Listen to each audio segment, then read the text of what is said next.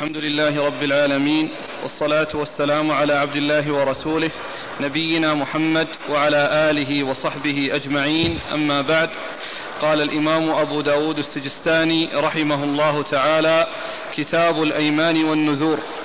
قال باب التغليظ في الأيمان الفاجرة.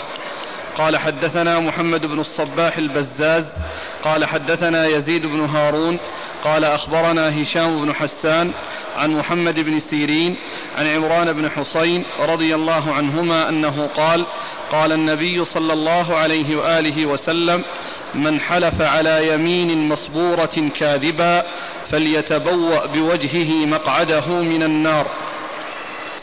بسم الله الرحمن الرحيم. الحمد لله رب العالمين. وصلى الله وسلم وبارك على عبده ورسوله نبينا محمد وعلى آله وأصحابه أجمعين. أما بعد فيقول الإمام أبو داود السجستاني رحمه الله تعالى كتاب الأيمان والنذور. الأيمان جمع يمين والنذر والنذور جمع نذر. واليمين هي المقصود بها الحلف والقسم. وقيل للحلف يمينا لأنهم كانوا عند الحلف يعني يضع الشخص يمينه بيمين الآخر أو يده بيد الآخر يعني من أجل التوثيق والتأكيد للشيء الذي يحلف عليه. فقيل لها يمين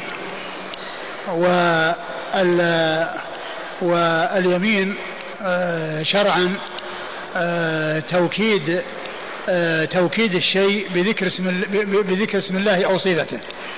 يعني أنه يؤكد بأن يذكر عليه اسم الله وصفته بأن يقول والله أو الرحمن والرحيم والعزيز والحكيم واللطيف والخبير وهذه أسماء. أو يقول وحياة الله وجلال الله وعظمة الله وعزة الله وحياة الله وكلام الله ويد الله وغير ذلك من صفات الله عز وجل. فتؤكد آه، يؤكد الشيء بذكر اسم الله عز وجل عليه أو صفته. ويكون ذلك بالأسماء والصفات. والحلف بالله وبأسمائه وصفاته آه، هو حلف بالله عز وجل لأن آه، أسماء الله يحلف بها وصفات الله يحلف بها والحالف في ذلك كل حالف بالله لأن الله عز وجل هو الله بذاته وأسمائه وصفاته. الله بذاته وأسمائه وصفاته الخالق ومن سواه مخلوق. الله بذاته وصفاته الخالق ومن سواه مخلوق. فالحلف بالله أو الحلف بصفاته إنما هو حلف بالله عز وجل وقسم بالله عز وجل فهو قسم بما يقسم به وحلف بما يحلف به وهو الله سبحانه وتعالى. ولا يكون الحلف مقصورا على لفظ الله وإنما المقصود من ذلك آه، أن الذي يحلف بصفات الله وبأسماء الله حالف بالله. حالف بالله. لأن الحلف بالله هو الحلف بأسمائه وصفاته. ليس مجرد لفظ الجلالة الذي هو الله وإنما هو هذا هذا أعظم الأسماء وأصل الأسماء الذي آه، تضاف إليه الأسماء وتتبعه الأسماء. فالحلف بهذا وبهذا أي بالأسماء والصفات هو حلف بالله عز وجل. فهو توكيد الشيء بذكر اسم الله عز وجل أو صفته عليه. وأما النذور فهو جمع نذر وهو آه، آه، أن يوجب الإنسان على نفسه ما ليس واجبا عليه لحدوث أمر. إذا حصل شيء فلله علي كذا وكذا إن حصل كذا أو إذا حصل كذا أو إذا تحقق كذا أو وجد كذا فلله علي كذا وكذا. فهو يلزم نفسه بشيء ليس بلازم له لكن هذا الإلزام مبنيا على حصول شيء. ومضافا إلى حصول شيء.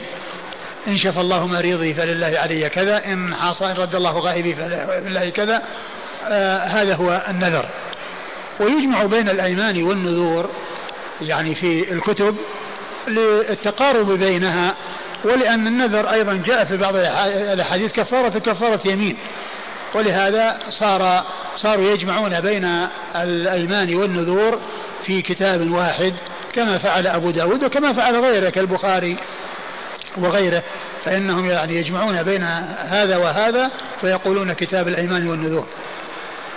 ثم أورد أبو داود رحمه الله آه، باب التغليظ باليمين الفاجرة. الأيمان الفاجرة باب التغليظ في الأيمان الفاجرة. يعني الفاجرة الكاذبة التي هي مبنية على كذب وهي اليمين الغموس. التي تغمس صاحبها في الإثم. وقيل لها فاجرة يعني بمعنى كاذبة لأن يعني الحالف كاذب يعني في حلفه وهي تكون يعني عن خبر. وليس فيها كفارة إلا كل إنسان يتوب إلى الله عز وجل ويستغفر ويندم مما قد حصل. وأما الأيمان المعقودة على أمر مستقبل فهذه هي التي يكون فيها الكفارة إذا حنث. إذا حنث فيها ورأى أن يعني ولم يفي بما حلف عليه فإنه يكفر عن يمينه كما جاء في الحديث أنه يكفر عن يمينه ويأتي الذي هو خير. إذا رأى أن إذا حلف على يمين ورأى غير خيرا منها يكفر عن يمينه ويأتي الذي هو خير. فكفارة الأيمان, الأيمان المعقودة التي آه، يؤتى بها يعني على أمر مستقبل على أمر يفعله أو أمر لا يفعله ثم بعد ذلك يظهر له أن المصلحة في الفعل أو عدم الفعل وهو الحنث يعني فإنه يكفر عن يمينه ويأتي الذي هو خير. والكفارة ذكر الله عز وجل في كتابه العزيز وهي آه، عتق رقبة أو آه، إطعام عشرة مساكين أو كسوتهم وإذا لم يستطع لا هذا ولا هذا فإنه ينتقل إلى صيام ثلاثة أيام. هذه كفارة هذه كفارة الأيمان التي آه، شرعها الله عز وجل في كتابه العزيز. ثم أورد أبو داود حديث عمران بن حسين رضي الله تعالى عنه أنه قال أن النبي صلى الله عليه وسلم قال إيش في الحديث؟ من حلف على يمين مصبورة كاذبة فليتبوأ بوجهه مقعده من النار. من حلف على يمين مصبورة كاذبا فليتبوأ بوجهه مقعده. نعم من النار. فليتبوأ بوجهه مقعده من النار.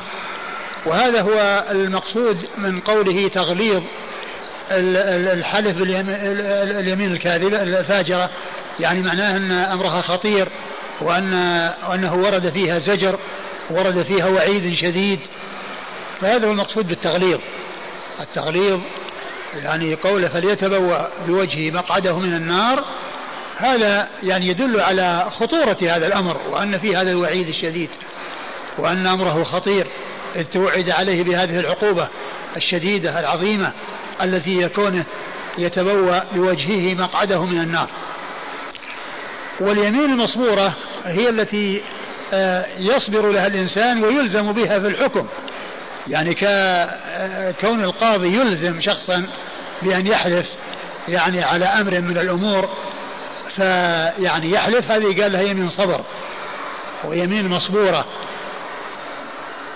لأنه حبس عليها وألزم بها ويعني آه، آه، ألزم بها يعني ليست من من يعني من من قبيل لغو اليمين لكل إنسان يعني آه يقول لا والله ولا والله وإنما المقصود من ذلك شيء آه يترتب عليه آه شيء ويترتب عليه حكم ويلزم القاضي الشخص بأن يحلف فيحلف ويترتب على ذلك آه تحصيل يعني شيء محلوف عليه هو كاذب فيه فيصل إليه شيء لا يستحقه بسبب اليمين فيتبوأ مقعده من النار أي أن هذه عقوبة شديدة لمن يحصل له ذلك. من حلف على يمين مصبورة آه كاذبا. كاذبا فليتبوأ بوجهه مقعده من النار. قوله فليتبوأ بوجهه مقعده من النار يعني معناه أنه يكب على وجهه وأنه آه يستعد لهذا المكان الذي هيئ له والذي يكب فيه على وجهه في النار والعياذ بالله. وكونه آه، آه، آه، يقع في النار على هذا الوجه الذي فيه إذلال وفيه إهانة وأشرف شيء فيه يعني يكون يكب عليه لا شك أن هذا يعني فيه ذل فيه ذل وفيه هوان ويعني زيادة في العقوبة. وزيادة في العقوبة. ولهذا يقول الله عز وجل فمن يمشي مكبا على وجهه أهدأ من يمشي سويا على صراط مستقيم. فالذي يسحب على وجهه في النار والعياذ بالله وهو أشرف شيء فيه معناه أنه بلغ الغاية في الذل أو الذلة والإهانة والعياذ بالله. نعم. قال حدثنا محمد بن الصباح البزاز. محمد بن الصباح البزاز ثقة أخرج له أصحاب الكتب الستة. عن يزيد بن هارون. عن يزيد بن هارون الواسطي وهو ثقة أخرج له أصحاب الكتب الستة. عن هشام بن حسان. هشام بن حسان ثقة أخرج له أصحاب الكتب الستة. عن محمد بن سيرين. عن محمد بن سيرين ثقة أخرج له أصحاب الكتب الستة. عن عمران بن حصين. عن عمران بن حصين رضي الله عنه هو صحابي أخرج له أصحاب الكتب الستة وهذا الإسناد كل رجاله أخرج لهم أصحاب الكتب الستة. قال رحمه الله تعالى باب في من حلف يمينا ليقتطع بها مالا لأحد.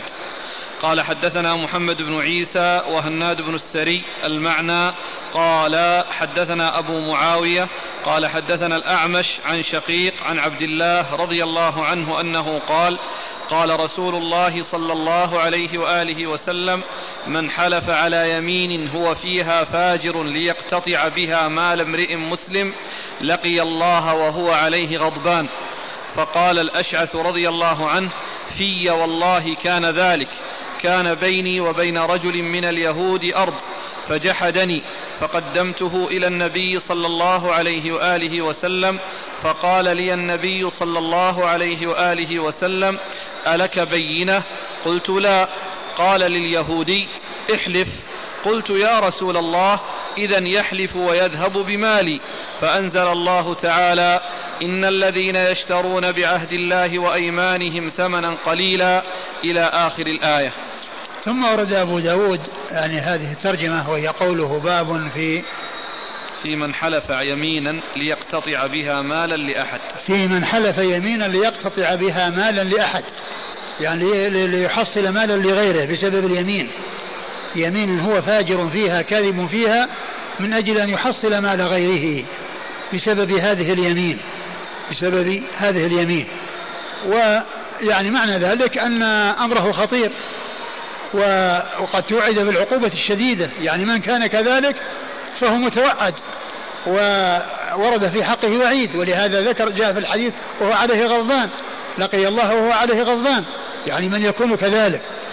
يعني ففيه آه تغليظ أيضا يعني لهذا الأمر وأن من حلف يمينا آه فاجرة ليقتطع فيها مال امرئ مسلم لقي الله وهو عليه غضبان. أورد أبو داود حديث آه، عبد الله بن مسعود عبد الله بن مسعود؟ نعم. حديث عبد الله بن مسعود والأشعث بن قيس رضي الله تعالى عنهما يعني في ذلك. وأن يعني عبد الله بن مسعود رضي الله عنه قال أن النبي عليه الصلاة والسلام قال من حلف يمينا يعني آه كاذبا. هو فيها فاجر. هو فيها فاجر يعني كاذب ليقتطع مال مال مال امرئ مسلم لقي الله عليه لقي الله وهو عليه غضبان. مال امرئ مسلم لقي الله وهو عليه غضبان. لقي الله وهو عليه غضبان. يعني وهذا يدل على عقوبته وأنه آه وأن هذا مما يكون سببا في غضب الله. وفيه أيضا يعني صفة الغضب لله. وإثبات صفة الغضب لله عز وجل على ما يليق بكماله وجلاله كسائر الصفات حيث يثبت كل ما جاء في الكتاب والسنة من الأسماء والصفات لله على وجه يليق بكماله وجلاله. دون تشبيه بخلقه ودون تأويل أو تعطيل أو آه، تكييف بل على حد قول الله عز وجل ليس كمثله شيء وهو السميع البصير. هذا يدل على خطورة الحلف يعني بالكذب والفجور ويدل أيضا على أن كون الإنسان آه آه، يحصل مال غيره بالحلف الفاجر الكاذب أن ذلك يؤدي إلى غضب الله ويؤدي إلى أن يلقى الله يوم القيامة وهو عليه غضبان فيكون مستحقا للوعيد الذي آه، يعاقبه الله تعالى به. نعم. قال الأشعث؟ ابن قيس؟ في نعم. في والله كان ذلك. في والله كان ذلك ثم ذكر قصة. قال كان بيني وبين رجل من اليهود أرض فجحدني فقدمته إلى النبي صلى الله عليه وسلم. فقال لي النبي صلى الله عليه وآله وسلم ألك بينة؟ قلت لا. قال لليهودي احلف. فقلت يا رسول الله إذا يحلف ويذهب بمالي فأنزل الله تعالى إن الذين قال الأشعث رضي الله عنه في يعني ذلك أي هذا الذي الذي آه، جاء يعني في هذا الحديث أن من حلف يعني على يمين آه، ليقتطع مال امرئ مسلم آه، هو في هو, هو, هو كاذب لقي الله عليه غضبان يعني أن هذا حصل لي يعني شيء من هذا القبيل وأنه كان بيني وبين يهودي يعني كان لأرض فجحدها يهودي فرفعته إلى رسول الله صلى الله عليه وسلم فقال لك بينة فقال لا قال لك يمينة قال اذا يحلف اذا يحلف ويذهب بمالي. ما دام المسألة, المسألة مجرد حلف فإنه يحلف ويحصل مالي. فالنبي صلى الله عليه وسلم يعني قال فأنزل الله هذه الآية. الذين يشترون بعهد الله وأيمانهم ثمنا قليلا أولئك لا خلاق لهم في الآخرة ولا يكلمهم الله ولا ينظر إليهم يوم القيامة ولا يزكيهم ولهم عذاب أليم. ولهم عذاب أليم. فهذه آه، يدل على عقوبة من اشترى بعهد الله وب آه، يعني آه، وباليمين الفاجرة الكاذبة شيئا قليلا من حطام الدنيا سواء قليلا أو كثيرا فإن هذه عقوبته وأنه يلقى الله عز وجل فيعني لا يكلمه ولا ينظر إليه ولا يزكيه وله عذاب أليم فيحصل له هذا هذا الوعيد الشديد الذي جاء يعني في هذه آه، الآية الكريمة وفي هذا الحديث الشريف عن رسول الله صلوات الله وسلامه وبركاته عليه. نعم. قال حدثنا محمد بن عيسى. محمد بن عيسى هو الطباع. وهو ثقة أخرج حديثه البخاري تعليقا البخاري تعليقا وأبو داود. وأبو داود والترمذي في الشمائل و والنسائي بن ماجه. والنسائي بن ماجه. وهناد بن السري. وهناد بن السري أبو السري وهو ثقة أخرج حديثه البخاري في خلق أفعال العباد ومسلم وأصحاب السنن. المعنى قال. المعنى يعني أن هذين الشيخين لم يتفق لفظ الحديث عندهم في كل شيء وإنما متفق من حيث المعنى. نعم. عن أبي معاوية. عن أبي معاوية محمد بن خازم الضرير الكوفي وهو ثقة أخرج له أصحاب كتب الستة. عن الأعمش. عن الأعمش سليمان بن مهران الكاهلي الكوفي وهو ثقة أخرج له أصحاب كتب الستة. عن شقيق. عن شقيق بن سلمة أبو وائل مشهور بكنيته وكذلك باسمه. يأتي ذكره بالكنية أحيانا فيقال أبو وائل وأحيانا يأتي شقيق كما هنا. وهو ثقة مخضرم. أخرج حديثه أصحاب كتب الستة. عن عبد الله. عن عبد الله بن مسعود الهذلي صاحب رسول الله صلى الله عليه وسلم وأحد فقهاء الصحابة وحديثه أخرجه أصحاب كتب الستة. والأشعث. والأشعث بن قيس النخعي وهو صحابي أخرج له أصحاب الكتب. أصحاب الكتب الستة.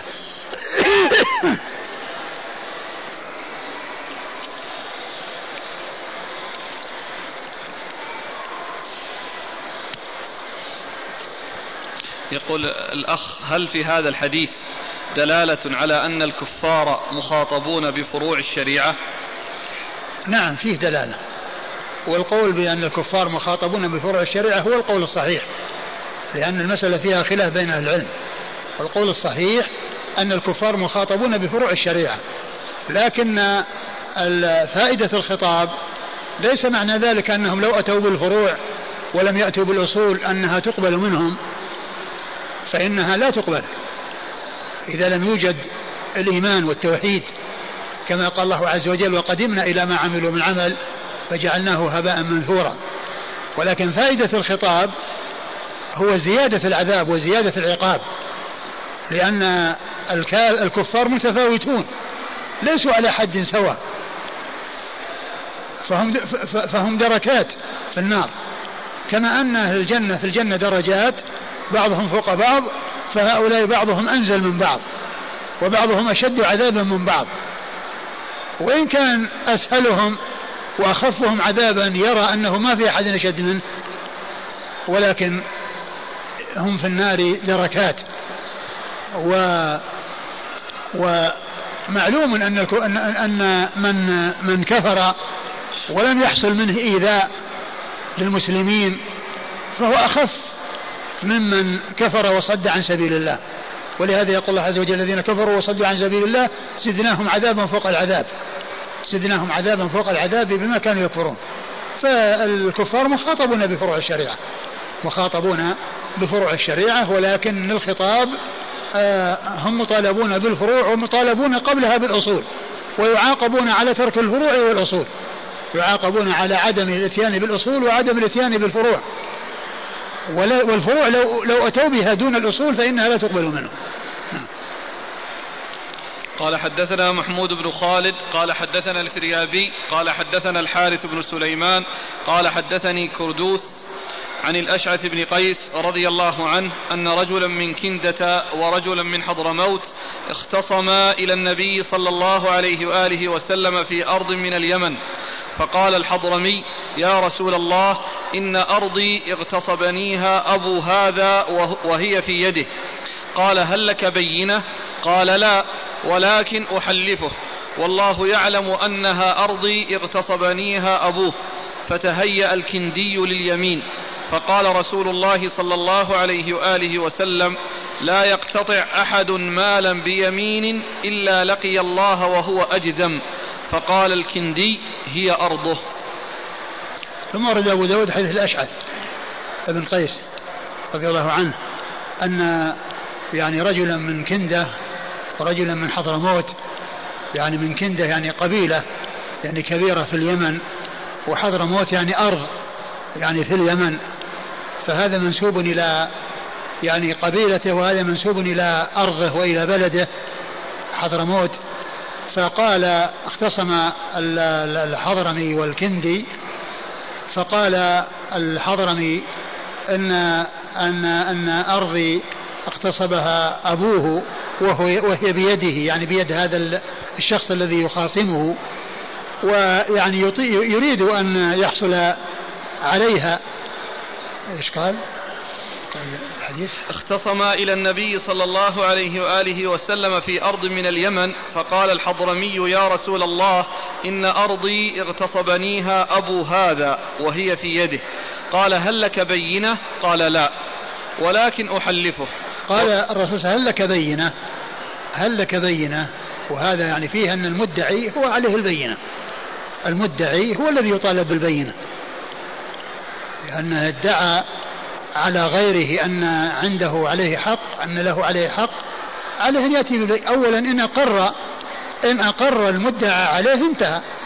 ما يحتاج الأمر إلى شيء. ولكن إن, إن, إن أنكر طولب المدعي بالبينة. طولب المدعي بالبينة. فإن أتى بالبينة حكم بها. وإن لم يؤت بها حلف المدعى عليه. حلف المدعى عليه وبرئت ساحته إن حلف. وإنك لقضي عليه بالنكول. وإنك لا قضي عليه بالنكول. يعني معناه أنه آه يعني ما دام أنه يعني لم يحلف والواجب عليه أن يحلف والمتعين عليه أن يحلف فإنه يحكم عليه. وإن حلف خلي سبيله. والخصومة بينهم عند الله عز وجل إذا كان يعني آه، أخذ مالا بغير حق. ولكن من حيث في الدنيا وفي الظاهر ليس هناك إلا البينات من قبل المدعين والأيمان من قبل المدعى عليهم من قبل المدعى عليهم. فقال لا ولكن أحلفه لأنه يعني آه، مستقر عندهم أن أن المد أن اليمين على المدعى عليه لأن المدعي ما عنده بينة. فإذا يطلب يمين المدعى عليه. ولكن يحلفه. ثم قال والله يعلم والله يعلم أنه أنها أرضي اغتصبنيها أبوه. والله يعلم أنها أرضي اغتصبنيها أبوه. يعني هذا يعني تأكيد لقوله بأنها أرضه وأنه أضاف ذلك إلى أن الله تعالى يعلم وأنه عالم بكل شيء وأن الذي يعلمه الله عز وجل أنها أرضي. وهذا فيه تأكيد يعني الاستحقاق يعني كون الإنسان يضيفه إلى أن الله تعالى يعلم يعني أنه حقيقة أن هذا هو الواقع. والله تعالى يعلم كل شيء وهذا من آه، ما يعلمه الله على حقيقته لأن الله يعلم كل شيء على ما هو عليه. والناس قد يحصل منهم يعني آه، ذكر الشيء على غير حقيقته والله يعلم المحق من المبطل. يعلم المحق من المبطل والكاذب من الصادق. وفي بعض النسخ آه، يعني زيادة ما والله ما يعلم أنها أرضي. يعني وشرح عليها بعض الشراح فقال إنه يريد أن يحلف بهذه الصيغة بأن يقول والله ما يعلم أنها أرضي. لكن يعني يبدو والله أعلم أنه بدون ما أنه أوضح. لأنه لأن بعدها قال اغتصبنيها أبوه. والله يعلم أنها أرضي اغتصبنيها أبوه. الله تعالى يعلم هذا وهذا. يعلم أنها أرضه ويعلم أن أباه اغتصبها. فإذا كونها يعني آه، بدون ما يعني أوضح. وإذا كانت بما فتفسيرها كما قال بعض الشراح أن المقصود أنه يحلف بهذه الصيغة. يعني أحلفه بأن يقول والله ما يعلم يعني أنها أرضه نعم. فتهيأ الكندي لليمين. فتهيأ استعد. لأن يحلف. نعم. فقال رسول الله صلى الله عليه وسلم لا يقتطع أحد مالا بيمين إلا لقي الله وهو أجذم فقال عليه الصلاة والسلام لا يقتطع أحد مالا بيمين إلا لقي الله وهو أجذم وفسر أيضا بأنه يعني آه يعني آه ناقص البركة أو فاقد البركة أو غير ذلك.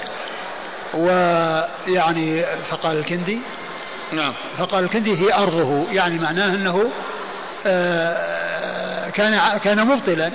ولكن لما رأى هذا الوعيد وسمع بهذا الوعيد ترك ذلك الشيء خوفا من الله عز وجل. هي أرضه. يعني خلاص يأخذها. قال هي أرضه. نعم. قال حدثنا محمود بن خالد. محمود بن خالد الدمشقي ثقة أخرج أبو داود والنسائي وابن ماجه. عن الفريابي. عن الفريابي محمد بن يوسف الفريابي ثقة أخرج له أصحاب كتب الستة. عن الحارث بن سليمان. الحارث بن سليمان وهو؟ صدوق أخرجه أبو داود والنسائي. صدوق أخرجه أبو داود والنسائي. عن كردوس. عن كردوس الثعلبي وهو مقبول أخرجه البخاري في الأدب المفرد وأبو داود أخرجه البخاري في المفرد و أبو داود والنسائي. وأبو داود والنسائي. عن الأشعث بن قيس. عن الأشعث بن قيس رضي الله عنه وقد مر ذكره. هذه القصة غير القصة السابقة. أن رجلا من كندة ورجلا من حضرموت اختصما. وفي الأولى في والله كان ذلك. كان بيني وبين رجل من اليهود أرض فجحدني نعم هي قصة أخرى نعم. لأن هذه يعني الأولى تتعلق به وهو أحد الطرفين فيها. وأما الثانية ليس طرفا فيها وإنما هو يخبر عن الشيء الذي حصل بحضرة النبي صلى الله عليه وسلم وأن الخصمين اختصما وأن أحدهما قال كذا والثاني قال كذا هذه قصة وهذه قصة.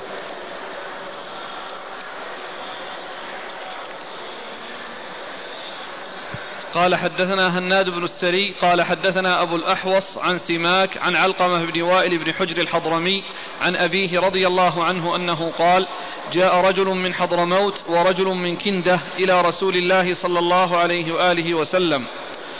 فقال الحضرمي يا رسول الله إن هذا غلبني على أرض كانت لأبي. فقال الكندي هي أرضي في يدي أزرعها ليس له فيها حق. قال فقال النبي صلى الله عليه وآله وسلم للحضرمي ألك بينة؟ قال لا. قال فلك يمينه؟ قال يا رسول الله إنه فاجر لا يبالي ما حلف عليه ليس يتورع من شيء. فقال النبي صلى الله عليه وآله وسلم ليس لك منه إلا ذاك. فانطلق ليحلف له فلما أدبر قال رسول الله صلى الله عليه وآله وسلم أما لئن حلف على مال ليأكله ظالما ليلقين الله عز وجل وهو عنه معرض. ثم ورد أبو داود حديث وائل بن حجر رضي الله عنه أن رجلين من حضرموت ومن كندة آه، يعني اختصما إلى الرسول صلى الله عليه وسلم وأن الحضرمي قال إن هذا اغتصبني أن هذه أرض أبي وأنه آه، يعني غلبني عليها أنه غلبني عليها وال آه، فايش؟ فقال الكندي هي أرضي في يدي أزرعها ليس له فيها حق. فقال الكندي هي أرضي في يدي أزرعها.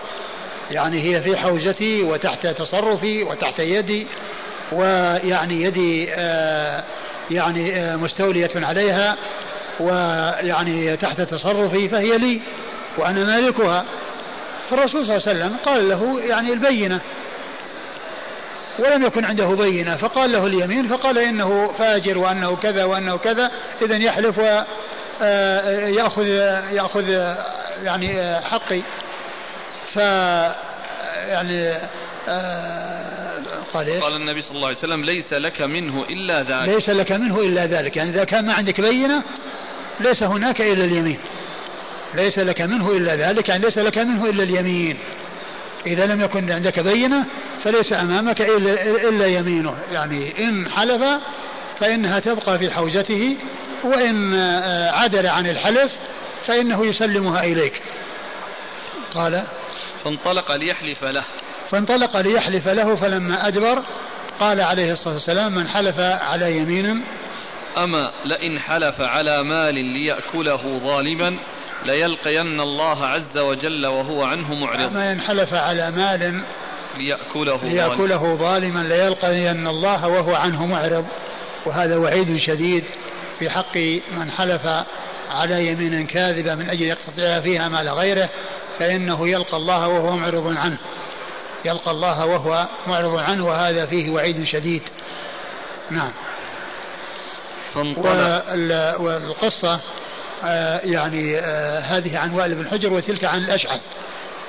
فيحتمل أن تكون يعني يعني قصتين يعني قد تكون قصتين.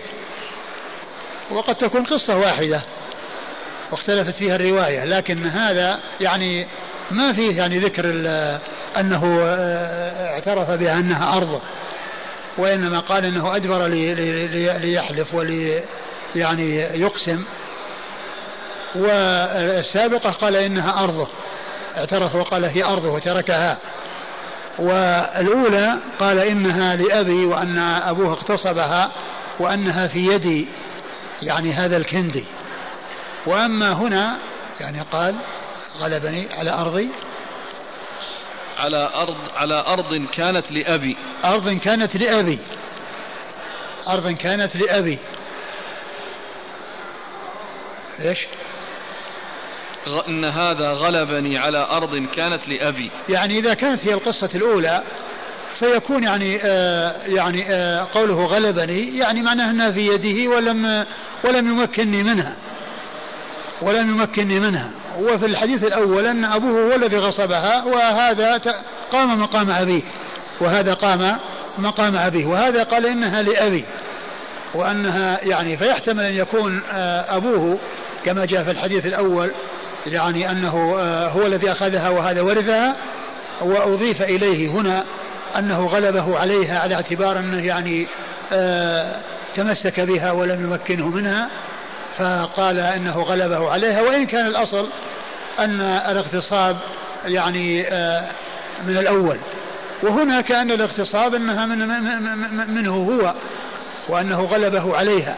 فيحتمل تكون قصتين وأن تكون قصة واحدة ويكون توجيه الكلام على اعتبار أن أن أنه اضيف عليه المغالبة وإن لم يكن هو الغاصب وإنما هو وارث للغاصب لأنه ممتنع من تسليمها له. نعم. قوله فانطلق ليحلف له فلما أدبر. قال يعني آه، صاحب عون المعبود يعني أن هذا يعني فيه أنه آه، لعل المقصود من ذلك أنه ذهب ليحلف عند المنبر كما سيأتي في الحديث الذي بعد هذا الذي فيه تغليظ آه، الحلف عند منبره صلى الله عليه وسلم. وأنه يعني أراد أن يذهب ليحلف في ذلك المكان. نعم. يقول الأخ أليس في قول النبي صلى الله عليه وسلم أما لئن حلف على مال؟ مفهومه المخالف المخالف أنه لم يحلف. لا ما في ما في شيء يدل على يعني آه، لا على على الحلف ولا على عدمه. أقول ما في يعني شيء يدل عليه. يعني ما إن حلف يعني أخبر بأنه إن حصل منه كذا فإنه العقوبة كذا وكذا لكن هل حلف وما حلف؟ ما في شيء يدل عليه. قال حدثنا هناد بن السري عن أبي الأحوص. هناد بن السري مر ذكره أبو الأحوص هو سلام بن سليم الحنفي وهو ثقة أخرج له أصحاب كتب الستة. عن سماك. عن سماك بن حرب وهو صدوق أخرج له البخاري تعليقا ومسلم وأصحاب السنن. عن علقمة بن وائل بن حجر. عن علقمة بن وائل بن حجر وهو آه ثقة أخرج له البخاري صدوق. وهو صدوق أخرجه البخاري في رفع اليدين ومسلم وأصحاب السنن. نعم. ومسلم وأصحاب السنن. وذكر الحافظ أنه لم يسمع من أبيه ولكن الصحيح أنه قد سمع من أبيه. فقد والذي لم يسمع من أبيه هو عبد الجبار ابن وائل أخوه الذي هو أكبر الذي هو آه ما أدري يعني هو أكبر لا أصغر منه لكن الذي ثبت أنه لم يسمع عبد الجبار وأما علقمة فقد سمع وقد أخرج له مسلم عدة أحاديث يعني يرويها عن أبيه ومسلم يعني كما هو معلوم من شرطه الاتصال وعدم الانقطاع فيعني آه وكذلك جاء عن بعض العلماء أنه اثبتوا سماعه منه اللي هو اللي هو علقمة وفيه تعليق يعني على على في التقريب على على هذا لكن هو روى مسلم روى عنه أحاديث من رواية عن أبيه.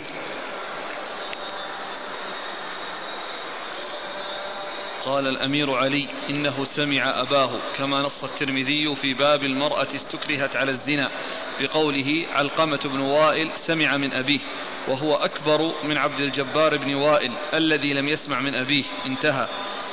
وعدم السماع إنما يستلزمه قول يحيى بن معين فيما ذكره الذهبي ولعله لم يثبت فإن الإمام مسلما روى في منع سب الدهر حديثه عن أبيه وعليه الجمهور فالله تعالى أعلم انتهى كلامه.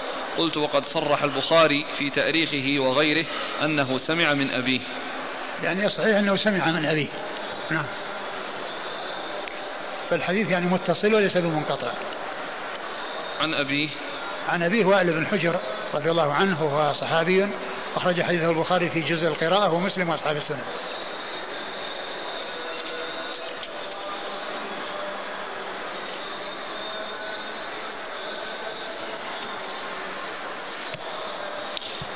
قال رحمه الله تعالى باب ما جاء في تعظيم اليمين عند منبر النبي صلى الله عليه وآله وسلم.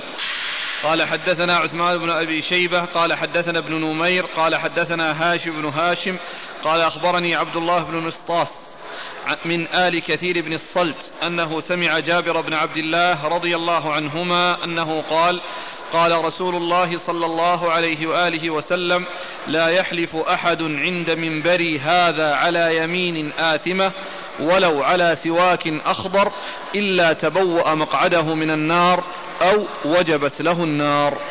ثم ورد أبو داود هذه الترجمة باب في تغليظ اليمين. عند منبر النبي صلى الله عليه وسلم؟ تعظيم.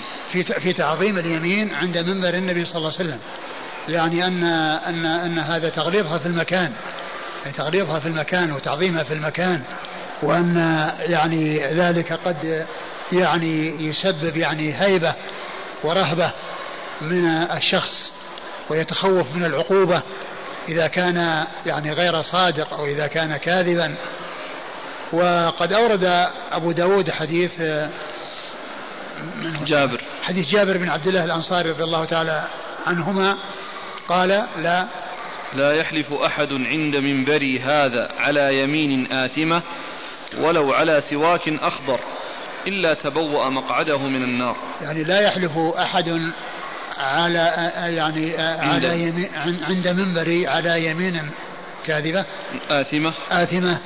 يعني يعني هو آثم فيها يعني كاذب فاجر إلا ولو, ولو على, على سواك أخضر يعني ولو كان على شيء يسير. فكيف بالكثير؟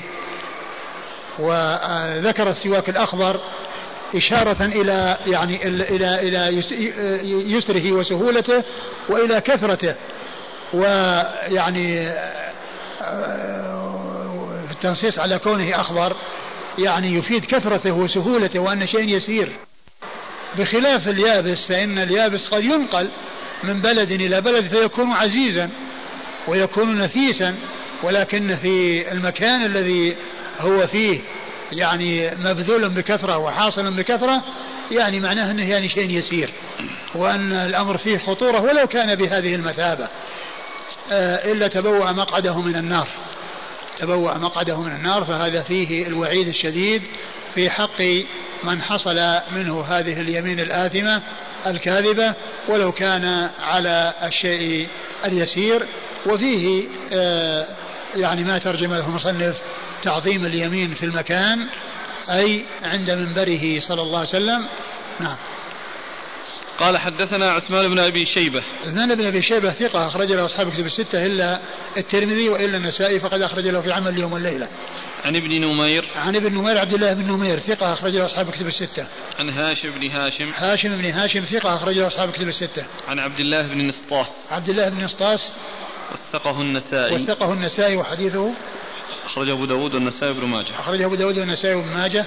عن عن جابر بن عبد عن الله. جابر بن عبد الله الأنصاري رضي الله تعالى عنهما وهو صحابي ابن صحابي أحد السبعة المعروفين بكثرة الحديث عن النبي صلى الله عليه وسلم. يقول الأخ العندية هنا عند المنبر هل بجانبه أو يصعد يركب؟ والله العندية ما تق... ما ت...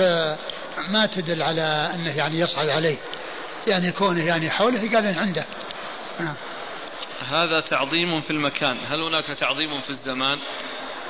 أه ورد يعني حديث يعني ذكر العصر بعد العصر يعني أه، حلف يعني بعد العصر. يعني فهذا يشعر بأن يعني أه، أن هذا الوقت أيضا يعني التنصيص عليه يعني يشعر فيه إشارة إلى تعظيمه. نعم.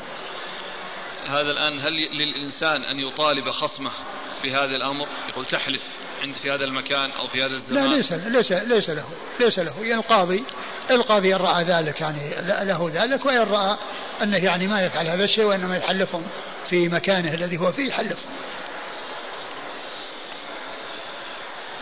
لكن هذا يدل على خطورته إذا وجد. نعم. ومعلوم أنه لو حصل بدون أن يأتي أن يكون عند المنبر لأن اليمين الكاذبة يعني معروف أن آه، ورد فيها حديث أن لقي الله عليه غضبان لقي الله أجذم لقي كذا يعني آه، نعم. في قوله وجبت له النار. يقول السائل هل معناه الخلود؟ لا. لا يدل على الخلود وإنما يدل على أنه يستحقها وأمره إلى الله عز وجل. لأن كل ذنب دون الشرك فأمره إلى الله عز وجل. إن شاء عذب صاحبه وإن شاء عفى عنه وإن عذبه لا يخلده في النار. لأنه لا يخلد في النار إلا الكفار الذين هم أهل النار والذين لا سبيل لهم إلى الخروج منها بحال من الأحوال. وأما من لم يكن كافرا فإن مآله إلى الجنة. وإن دخل النار. وإن عذب في النار فإنه لا بد أن يخرج منها ويدخل الجنة. نعم. قال رحمه الله تعالى؟ نعم إيش يقول هذا السائل يسأل عن الإسناد صحة. والله الإسناد آه، الألباني صححه والإسناد ما فيه يعني في الرجال يعني ثقات إلا هذا الشخص قال وثقه النسائي. نعم. قال رحمه الله تعالى باب الحلف بالأنداد.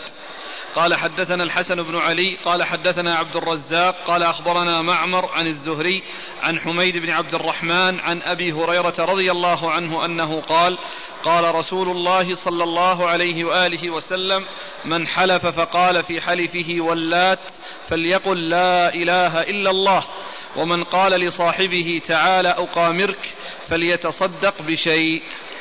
ثم ورد هذه الثانية باب الحلف بالأنداد. وفي بعض النسخ الحلف بغير الله. الحلف بغير الله مطلقا سواء كون أنداد أو غير أنداد.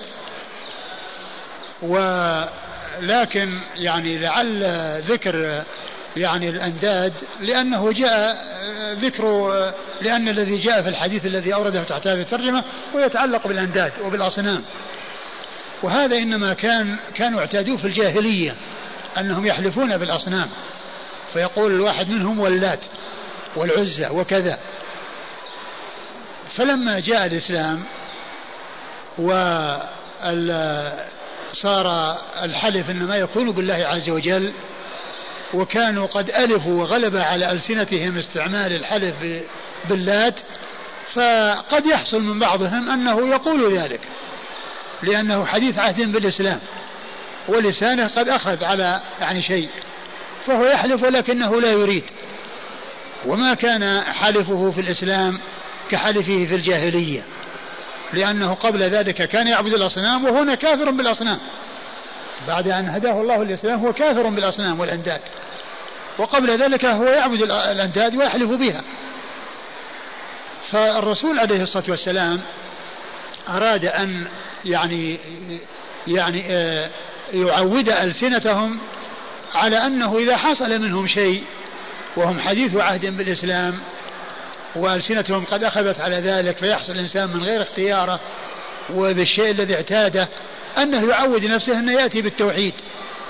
بعد أن أتى بهذا الشيء الذي كان قد آه، ألفه لأنه نشأ عليه وعاش عليه. فقال من قال من قال واللات فليقل لا إله إلا الله ومن حلف باللات فليقل لا إله إلا الله.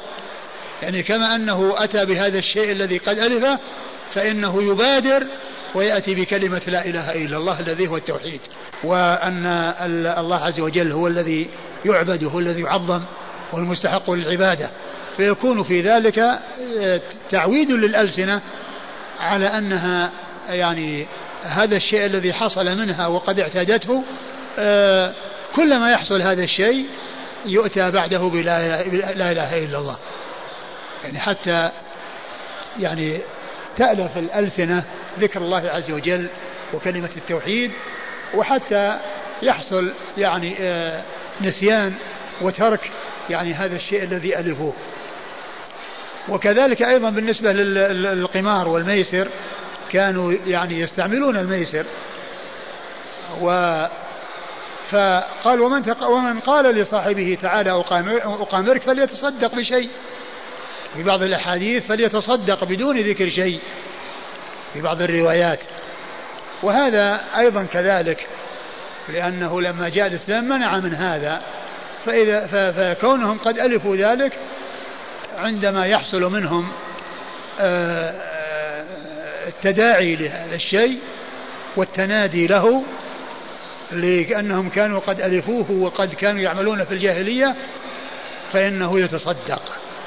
يعني بدل ما قال هذا الكلام يعود نفسه أنه يعني عندما آه، يقول لصاحبه تعال أقامرك ليبذل المال في الباطل أرشد إلى أن يبذل المال في الحق وإلى أن يبذله في آه، صدقة تنفعه فيكون في ذلك تأديب ويكون في ذلك آه، تعويد لهم على أن إذا فكروا في أمر محرم قد اعتادوه وألفوه أنه يبادر إلى أن يتصدق يعني بشيء.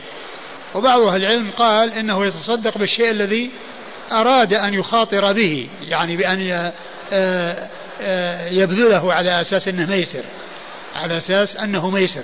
والحاصل أن هذا فيه إرشاد إلى أن الإنسان يتصدق ومعلوم أن هذا كان يعني آه، وهم حديث عهد بالإسلام. وكذلك لو قال أحد بعد ذلك أراد أنه يقامر أو قال لصاحبه تعال قامرك أو نقامر يعني فإنه يطلب منه أن يتصدق. نعم. قال حدثنا الحسن بن علي الحسن بن علي الحلواني ثقة أخرجه أصحاب كتب الستة إلا النسائي. عن عبد الرزاق. عبد الرزاق بن همام الصنعاني اليماني ثقة أخرج له أصحاب كتب الستة. عن معمر. معمر بن راشد الأزدي البصري ثم اليماني ثقة أخرج له أصحاب كتب الستة. عن الزهري. عن الزهري محمد بن مسلم بن عبيد الله بن شهاب الزهري ثقة أخرج له أصحاب كتب الستة. عن حميد بن عبد الرحمن. عن حميد بن عبد الرحمن بن عوف وهو ثقة أخرج له أصحاب كتب الستة. عن أبي هريرة. عن أبي هريرة عبد الرحمن بن صخر الدوسي صاحب رسول الله صلى الله عليه وسلم وأحد السبعة المعروفين بكثرة الحديث عن النبي صلى الله عليه وسلم بل هو أكثرهم رضي الله تعالى عنه وعن الصحابة أجمعين يقول أخ هل يلحق بهذا من حلف بالكعبة أو بأي شيء غير الله بأن يقال لا إله إلا الله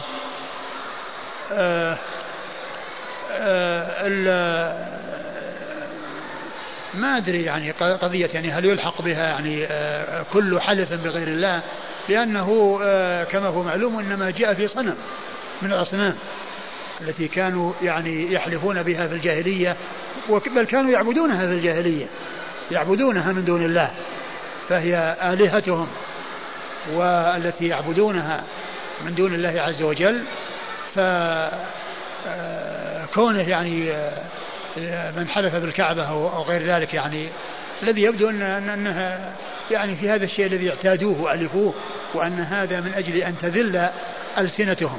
وأما الذي يحلف بالكعبة طبعا حلف بغير الله والكعبة معظمة ولكنه لا يحلف بها معظمة في الإسلام ولكنه لا يحلف بها. وأما الصنم فهو يعني آآ آآ ليس له إلا الإهانة وليس له إلا التدمير.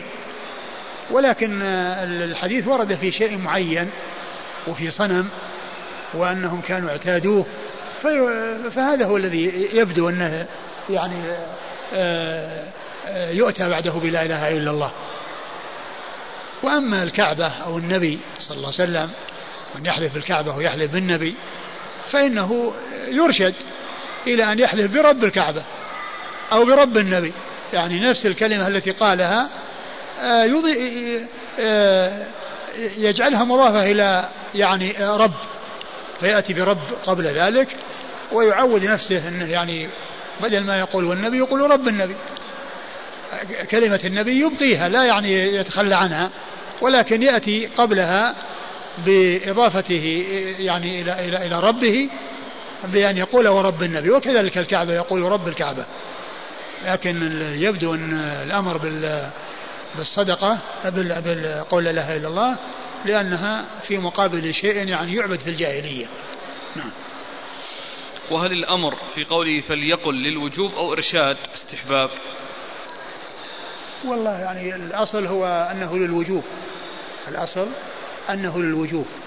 وأما فيما يتعلق بالصدقة فيعني قال العلماء أو بعض العلماء أنها للاستحباب لأن هذا يعني شيء يعني إخراج مال وهو وهو إرشاد. وأما هذا توحيد.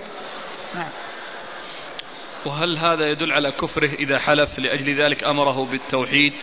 لا ما يدل على كفره. هذا يدل على أنه يعني سبق لسانه إلى شيء قد اعتاده وألفه فهو يعود آه، يعني أن يأتي بالتوحيد بدل هذه الكلمة التي آه، أتى بها يعني لأن لسانه قد تعودها قال رحمه الله تعالى باب في كراهية الحلف بالآباء. قال حدثنا عبيد الله بن معاذ قال حدثنا أبي قال حدثنا عوف عن محمد بن سيرين عن أبي هريرة رضي الله عنه أنه قال قال رسول الله صلى الله عليه وآله وسلم لا تحلفوا بآبائكم ولا بأمهاتكم ولا بالأنداد ولا تحلفوا إلا بالله ولا تحلفوا بالله إلا وأنتم صادقون. ثم أورد أبو داود رحمه الله باب الحلف بالآباء باب كراهية الحلف بالآباء. كراهية الحلف بالآباء الكراهية هنا المقصود بها التحريم لأنه قد جاء يعني في هذا الحديث يعني النهي وجاء فيه أيضا وصف الحلف بغير الله بأنه شرك بأنه شرك وهو يدل على التحريم ولكنه كما هو معلوم شرك أصغر. إذا كان هذا الحلف بغير الله عز وجل لم يكن آه، في قرارة آه، صاحبه أن الحلف بغير الله الحلف بالله بغير الله أعظم من الحلف بالله وأنه أشد من الحلف بالله فهذا يكون كفر مخرج من الله لو حلف بغير الله معتقدا أن الحلف بغير الله أعظم من الحلف بالله وأهم من الحلف بالله هذا كفر. ولكن آه كون الإنسان يعني آه يحلف آه، بغير الله عز وجل هو من الشرك الأصغر. ولكن الشيء الذي يوصف بأنه شرك هو من أعظم الذنوب وأخطر الذنوب. ولهذا جاء عن عبد الله عن عبد الله بن ابن مسعود رضي الله عنه أنه قال أن أحلف بالله فأكذب. أحب إلي من أن أحلف بغيره فأبر. أو عبارة أخرى أو لفظ آخر لأن أحلف بالله كاذبا. أحب إلي من أن أحلف بغيره صادقا. لأن حلف بالله توحيد والكذب معصية. ولكن الحلف بغير الله شرك. وإن كان حلف على صدق لأن الشيء الذي يوصف بأنه شرك يعني أخطر من غيره. ولهذا وكلام مسعود رضي الله عنه هذا يدل عليه. لأنه قال لا نحلف بالله فأبر لا نحلف بالله بغير الله لأن نحلف بالله فأكذب أحب إلي من أحلف بغيره فأبر. لأن الحلف بغير الله شرك وإن وجد معه صدق والحلف بالله توحيد وإن وجد معه كذب. يعني ف يعني سيئة الكذب أسهل من سيئة الشرك. سيئة الكذب أسهل من سيئة الشرك. فأورد أبو داود حديث أبي هريرة. حديث أبي هريرة رضي الله عنه قال لا تحلفوا بآبائكم ولا بأمهاتكم ولا بالأنداد. لا تحلفوا بآبائكم ولا بأمهاتكم ولا بالأنداد. وقد كانوا اعتادوا في الجاهلية أن يحلفوا بالأنداد ويحلفوا بآبائهم وأمهاتهم. قال ثم قال ولا تحلفوا إلا بالله. ولا تحلفوا إلا وأنتم صادقون؟ نعم. ولا تحلفوا إلا وأنتم صادقون. فقد أرشد إلى الحلف بالله أو الحلف أنه لا يجوز الحلف بغير الله من جهتين. من جهة أنه قال لا تحلفوا بآبائكم ولا بأمهاتكم ثم من قوله ولا تحلفوا إلا بالله. فصار النهي عن الحلف بغيره موجودا في الجملتين. الجملة الأولى التنصيص على أنه لا يحلف بالآباء ولا بالأمهات ولا بالأنداد. والجملة الأخيرة التي بعدها فيها أن الحلف مقصور على الله وحده وأن كل ما سواه لا يحلف به. الآباء والأمهات والأنداد وغير ذلك. فالجملة الأولى الثانية عم من الأولى لأنها تشمل ما دلت عليه الأولى والزيادة وهو أن كل شيء غير الله لا يحلف به. كل شيء غير الله لا يحلف به. كل مخلوق لا يحلف به. والحلف إنما هو بالله وأسمائه وصفاته. بأسماء الله وصفاته. والحلف بأسماء الله وصفاته حلف به سبحانه وتعالى. ولا تحلفوا إلا بالله. يعني يجب أن يكون الحلف مقصورا على أنه بالله ليس المقصود بلفظ الجلالة اللي هو الله وإنما بكونه بأسمائه وصفاته لأن الحلف بأسمائه وصفاته حلف به حلف به والذي يقول وعزة الله وجلال الله حالف بالله والذي يقول وكلام الله هو والرحمن والرحيم والعزيز والخبير والسميع والبصير هو حالف بالله. ولا تحلفوا إلا بالله ولا تحلفوا إلا وأنتم صادقون يعني إذا حلفتم بالله فلتكونوا صادقين. لا تحلفوا على كذب. لا تحلفوا على كذب بل احلفوا على صدق. إذا وجدت منكم الحلف وجد منكم اليمين فليكن على صدق. لا تحلفوا إلا بالله ولا تحلفوا إلا وأنتم صادقون. ولا تحلفوا إلا بالله ولا تحلفوا إلا وأنتم صادقون. الجملة الأولى فيها قصر الحلف على أن يكون بالله لا بغيره والجملة الثانية فيها آه، يعني آه، آه، بيان أن الحلف بالله إنما يكون بالصدق وأنه لا يكون بغير الصدق. ولهذا قال ولا تحلفوا؟ ولا تحلفوا بالله. ولا تحلفوا إلا بالله ولا, ولا تحلفوا بالله إلا وأنتم صادقون. يعني ولا تحلفوا بالله أي الذي أمرتم بالحلف به إلا على وجه الصدق وعلى حصول الصدق منكم لا على حصول الكذب. آه نعم. قال حدثنا عبيد الله بن معاذ. عبيد الله بن معاذ العم بن معاذ العنبري وهو ثقة أخرجه حديث البخاري ومسلم وأبو داود النسائي عن أبيه عن أبيه معاذ بن معاذ العنبري ثقة أخرجه أصحاب كتب الستة. عن عوف عن عوف بن أبي جميلة الأعرابي وثقة أخرجه أصحاب كتب الستة. عن محمد بن سيرين عن أبي هريرة. محمد بن سيرين مر ذكره وأبو هريرة مر ذكره. نعم. قال حدثنا أحمد بن يونس قال حدثنا زهير عن عبيد الله بن عمر عن نافع عن ابن عمر عن عمر بن الخطاب رضي الله عنهما أن رسول الله صلى الله عليه وآله وسلم أدركه وهو في ركب وهو يحلف بأبيه فقال إن الله ينهاكم أن تحلفوا بآبائكم فمن كان حالفا فليحلف بالله أو ليسكت. ثم ورد أبو داود حديث عمر رضي الله عنه أن النبي صلى الله عليه وسلم أدركه أي أدرك عمر وهو في ركب يعني في جماعة يعني ركب والركب يعني جمع راكب وهو يحلف بأبيه يقول وأبي وأبي. فالرسول صلى الله عليه وسلم قال لا تحلفوا بآبائكم إن الله ينهاكم نعم إن الله ينهاكم أن تحلفوا بآبائكم. إن الله ينهاكم أن تحلفوا بآبائكم. من كان حالفا فليحلف بالله أو ليصمت من كان حالفا فليكن حلف بالله ولا يسكت لا يحلف بغير الله.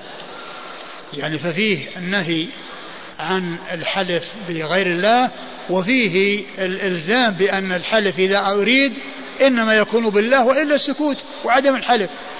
إذا كان ما هناك حلف بالله فليكن السكوت ما يكون هناك حلف بغيره. إما أن يحلف بالله أو ليسكت. نعم. قال حدثنا أحمد بن يونس. أحمد بن يونس ثقة أخرجه أصحاب كتب الستة. عن زهير. عن زهير وهو بن معاوية ثقة زهير بن معاوية ثقة أخرجه أصحاب كتب الستة. عن عبيد الله بن عمر عبيد الله بن عمر ثقة أخرجه أصحاب كتب الستة. عن نافع نافع ثقة أخرجه أصحاب كتب الستة. عن ابن عمر عن ابن عمر عبد الله بن عمر رضي الله تعالى عنهما الصحابي الجليل أحد العبادلة الأربعة من الصحابة وأحد السبعة المعروفين بكثرة الحديث عن النبي صلى الله عليه وسلم. عن عمر عن عمر رضي الله عنه أمير المؤمنين وثاني الخلفاء الراشدين الهاديين المهديين صاحب المناقب الجمة والفضائل الكثيرة وحديثه عند أصحاب الكتب الستة. قال حدثنا أحمد بن حنبل قال حدثنا عبد الرزاق قال حدثنا معمر عن الزهري عن سالم عن أبيه عن عمر رضي الله عنهما أنه قال سمعني رسول الله صلى الله عليه وآله وسلم نحو معناه إلى بآبائكم. زاد قال عمر فوالله ما حلفت ما حلفت بهذا ذاكرا ولا آثرا. ثم ورد حديث ابن عمر من طريق أخرى وفيه هذه الزيادة وهي أنه قال ما حلفت بها ذاكرا ولا آثرا.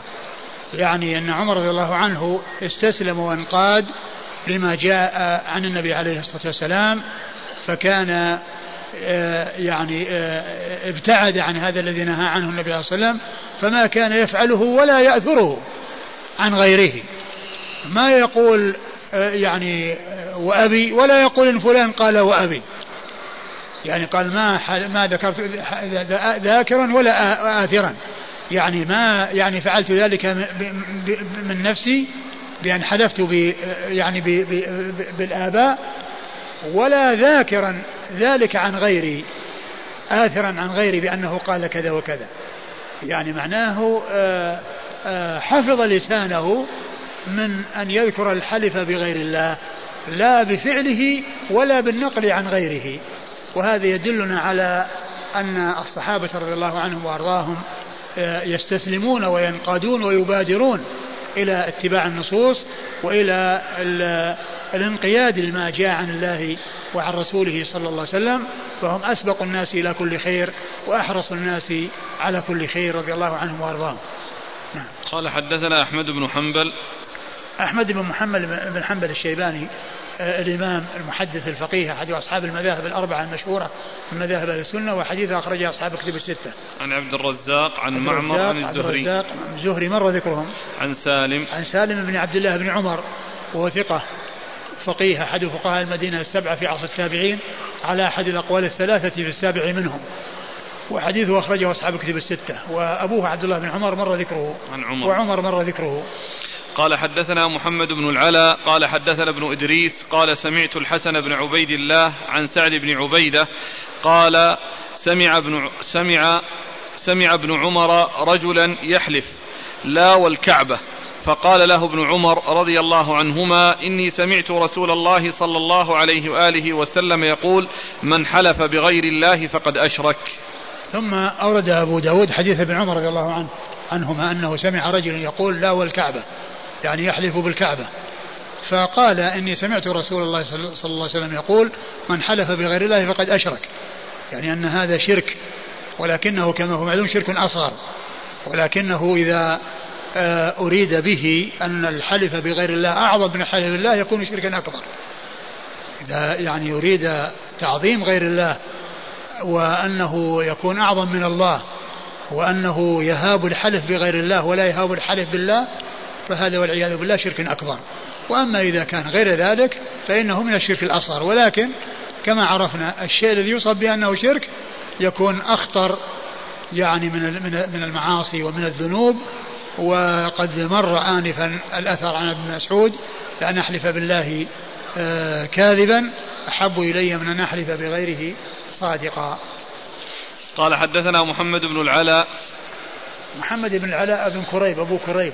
ثقة أخرجه أصحاب كتب الستة. عن ابن إدريس. عن ابن إدريس محمد عبد الله بن إدريس ثقة أخرجه أصحاب كتب الستة. عن الحسن بن عبيد الله. عن الحسن بن عبيد الله وهو؟ ثقة النخعي ثقة أخرج له مسلم وأصحاب السنن. وهو النخعي ثقة أخرج له البخاري. مسلم وأصحاب السنن. أخرجه مسلم وأصحاب السنن. عن سعد بن عبيدة. عن سعد بن عبيدة وهو ثقة أخرجه أصحاب كتب الستة. عن ابن عمر. عن ابن عمر وقد مر ذكره. قال حدثنا سليمان بن داود العتكي قال حدثنا إسماعيل بن جعفر المدني عن أبي سهيل نافع بن مالك بن أبي عامر عن أبيه أنه سمع طلحة بن عبيد الله رضي الله عنه يعني في حديث قصة الأعرابي. قال النبي صلى الله عليه وآله وسلم أفلح وأبيه إن صدق دخل الجنة وأبيه إن صدق. ثم أورد أبو داود حيث طلحة بن عبيد الله الذي فيه كون قال أفلح وأبيه أو دخل الجنة وأبيه صدق. يعني أن فيه الرسول قال وأبيه. يعني فهذا فيه أنه آه، حلف يعني بغير الله. يعني بأبي ذلك الرجل الذي الأعرابي الذي قال يعني في قصة الأعرابي. والأعرابي الذي جاء وقال يعني علمني فقال آه، الله جب خمس صلوات. قال هل علي غيرها؟ قال لا. قال آه، فرض صيام رمضان. قال علي غير قال لا. قال هل علي الزكاة قال علي غير ذلك قال لا فلما ولى قال قال والله لا أزيد ولا أنقص قال أفلح وأبيه صدق. قوله في قصة الأعراب يعني في اختصار بس أتى بما يتعلق باليمين. وهذا يخالف ما جاء في الأحاديث المتقدمة من النهي عن الحلف بغير الله والحلف بالآباء وأن الرسول قال وأفلح وأبيه. ويعني آه، العلماء قالوا في هذا منهم من قال إن هذا شاذ. والشيخ الألباني رحمه الله قال إن هذا شاذ أو هذه الرواية شاذة لأنها جاءت من طريق مالك ليس فيها ذكر وأبيه وإنما أفلح إن صدق بدون ذكر وأبيه. وبعض أهل العلم قال إن هذا قبل النهي أن هذا كان قبل النهي. ومنهم من قال إنه آه أن هذا مما اعتادوه دون أن يكون قصدهم الحلف والتعظيم. ولكن ال ال يعني القول بأنه شاذ يعني يعني قد يكون يعني هو أحسن من غيره من جهة أن أن أن أن أن, أن, أن عدم ذكره متفق مع الروايات الأخرى التي فيها النهي عن الحلف بالآباء. وإن وبعض أهل العلم قال إن هذا كان قبل النهي. نعم. قال حدثنا سليمان بن داود العتكي. سليمان بن داود العتكي هو ابن ربيع الزهراني وهو ثقة أخرج له. البخاري ومسلم وابو داود النسائي البخاري ومسلم وابو داود النسائي عن إسماعيل بن جعفر المدني. عن إسماعيل بن جعفر المدني وهو ثقة أخرجه أصحاب كتب الستة. عن أبي سهيل نافع بن مالك. عن أبي سهيل نافع بن مالك وهو ثقة أخرج أصحاب الكتب. ثقة أخرجه أصحاب كتب الستة. عن أبيه وهو ثقة أخرج له أصحاب الكتب. أصحاب كتب الستة. عن طلحة بن عبيد عن طلحة بن عبيد الله رضي الله عنه أحد العشرة المبشرين بالجنة وحديثه أخرجه أصحاب كتب الستة. انتهى الباب. والله تعالى أعلم وصلى الله وسلم وبارك على عبده ورسوله نبينا محمد وعلى آله وأصحابه أجمعين. بسم الله الرحمن الرحيم، الحمد لله رب العالمين، والصلاة والسلام على عبد الله ورسوله نبينا محمد وعلى آله وصحبه أجمعين، أما بعد. قال الإمام أبو داود السجستاني رحمه الله تعالى: باب في كراهية الحلف بالأمانة. قال حدثنا أحمد بن يونس قال حدثنا زهير قال حدثنا الوليد بن ثعلبة الطائي عن ابن بريدة عن أبيه رضي الله عنه أنه قال قال رسول الله صلى الله عليه وآله وسلم من حلف بالأمانة فليس منا بسم الله الرحمن الرحيم الحمد لله رب العالمين وصلى الله وسلم وبارك على عبده ورسوله نبينا محمد وعلى آله وأصحابه أجمعين. أما بعد فيقول الإمام أبو داود السجستاني رحمه الله تعالى باب في كراهية الحلف بالأمانة.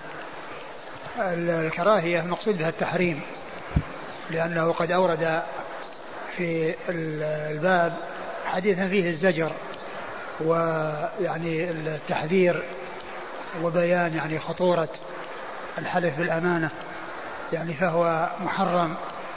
وكل حلف بغير الله فهو محرم. كل حلف بغير الله فهو محرم.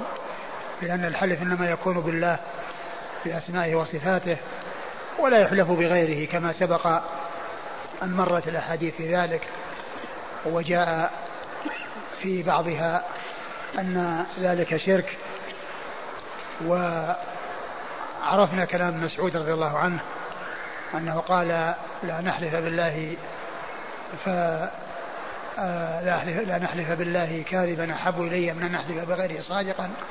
وذلك أن الذنب الذي يوصف بأنه شرك يكون أخطر من غيره. وإن كان شركا أصغر الذي هو الحلف بغير الله لكن حيث وصف بأنه شرك فهو خطير. وقول أبي داود رحمه الله كراهية الحلف بالأمانة وأورد تحته حديث بريدة من حلف بالأمانة فليس منا. هذا يدل على تحريمه وأنه أمر خطير لأن النبي صلى الله عليه وسلم قال من حلف بالأمانة فليس منا. فهذا يعني يعني ليس من شأن المسلمين وليس من عمل المسلمين ومن يفعل ذلك يعني يكون متشبها بغيرهم. الحاصل أن فيه زجر يعني شديد وفي من الوقوع يعني في ذلك الذي هو الحلف بالأمانة. والأمانة الحلف بها حلف بغير الله وكل حلف بغير الله فإنه لا يجوز كما قال عليه الصلاة والسلام ولا تحلفوا إلا بالله. ولا تحلفوا بالله إلا وأنتم صادقون. فالحديث الذي مر حديث أبي هريرة ولا تحلفوا إلا بالله. قصر الحلف على أن تكون بالله أي بأسمائه وصفاته. ولا تكونوا بغيره لا بأمانة ولا بآباء ولا بأمهات ولا